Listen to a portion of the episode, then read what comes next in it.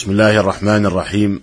إن الحمد لله نحمده ونستعينه ونستغفره ونعوذ بالله من شرور أنفسنا ومن سيئات أعمالنا، من يهده الله فلا مضل له ومن يضلل فلا هادي له، وأشهد أن لا إله إلا الله وحده لا شريك له، وأشهد أن محمدا عبده ورسوله صلى الله عليه وعلى آله وصحبه وسلم تسليما كثيرا.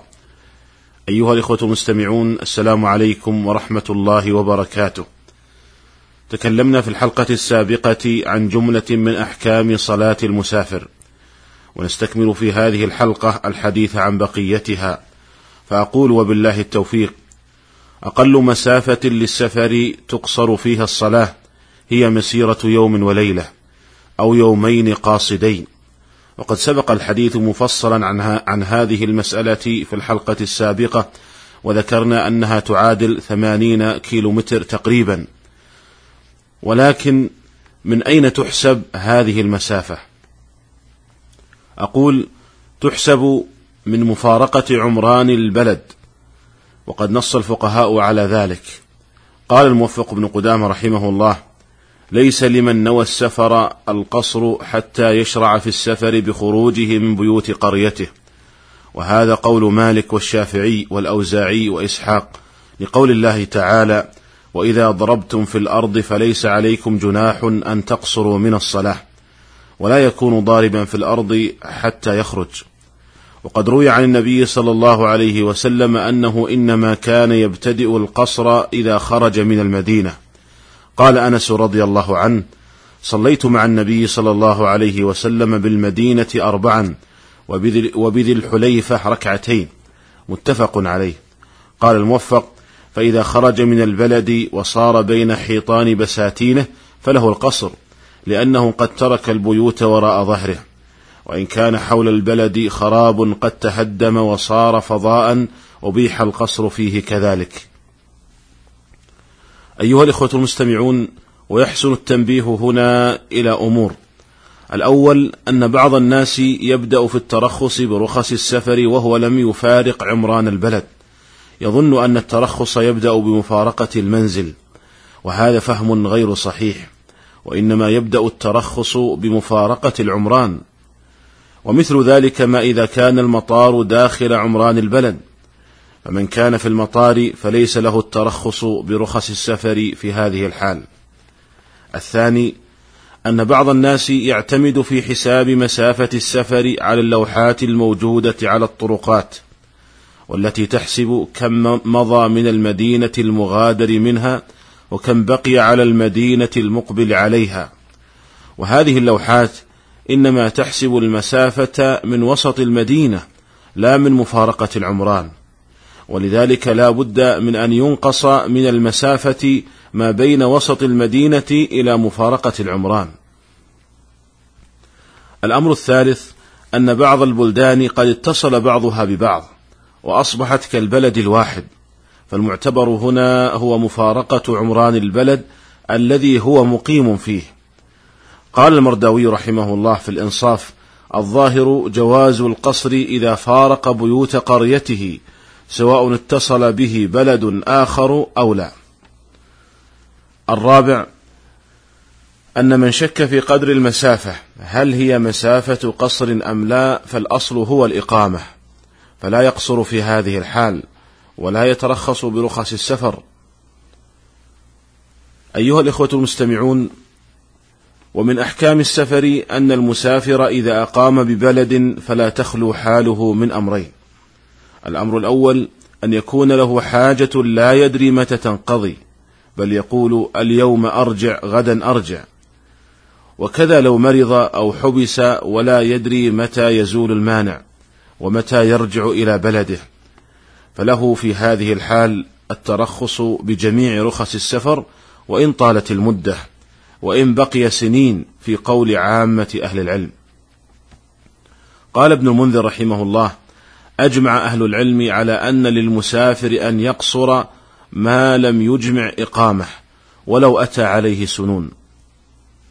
ويدل لذلك ما جاء في صحيح البخاري وغيره عن ابن عباس رضي الله عنهما أن النبي صلى الله عليه وسلم أقام بتبوك 19 يوما يقصر الصلاة.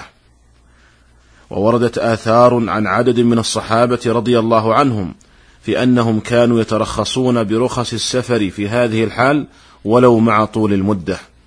ومن ذلك ما جاء عن ابن عمر رضي الله عنهما أنه أقام بأذربيجان 6 أشهر يصلي 2 ركعتين حبسه الثلج.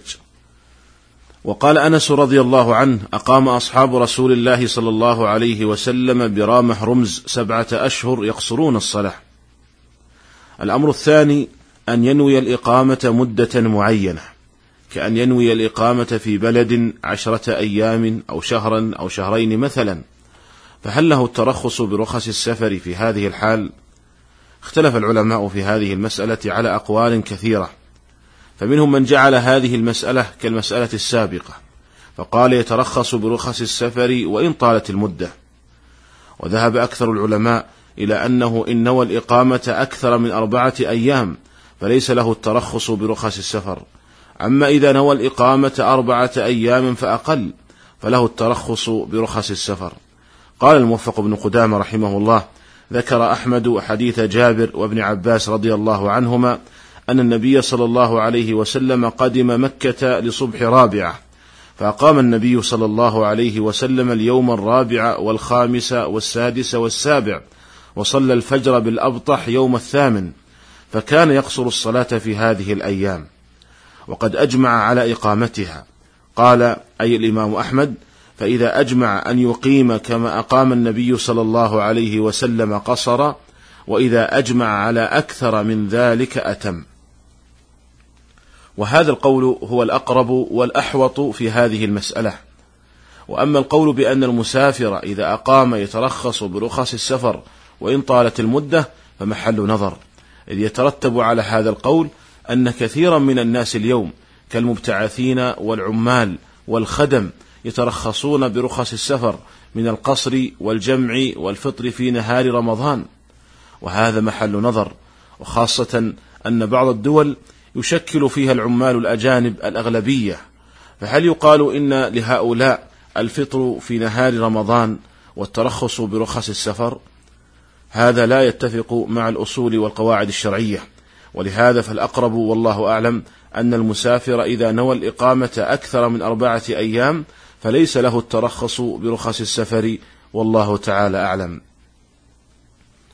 ومن أحكام السفر أن المسافر إذا اتم بمقيم لزمه الإتمام، سواء أدرك جميع الصلاة أو بعضها.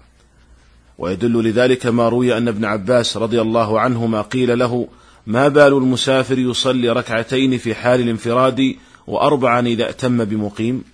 فقال: تلك السنة. رواه الإمام أحمد.